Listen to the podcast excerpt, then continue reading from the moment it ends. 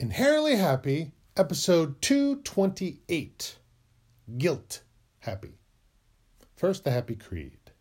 We believe in happy, in balance and growth, of being mindful and grateful, compassionate and understanding. Yowza ha ha, my happy friends.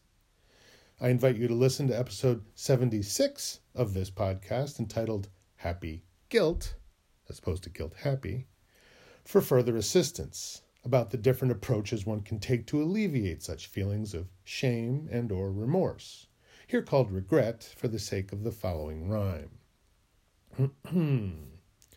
Of the two kinds of guilt, namely shame and regret, assumptions are built about virtue and debt.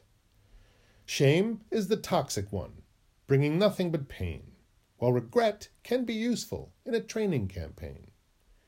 Regret can remind us not to touch a hot stove, whereas shame merely plunders your mood treasure trove. We can fall into spirals and collapse in a pile, or we can use them as lessons and learn something worthwhile.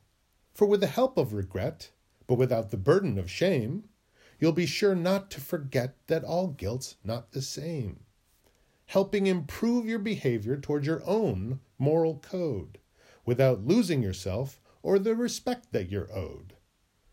A dose of regret keeps you mindful, preventing recklessness and malice.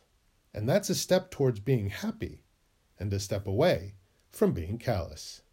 Ha ha, yowza.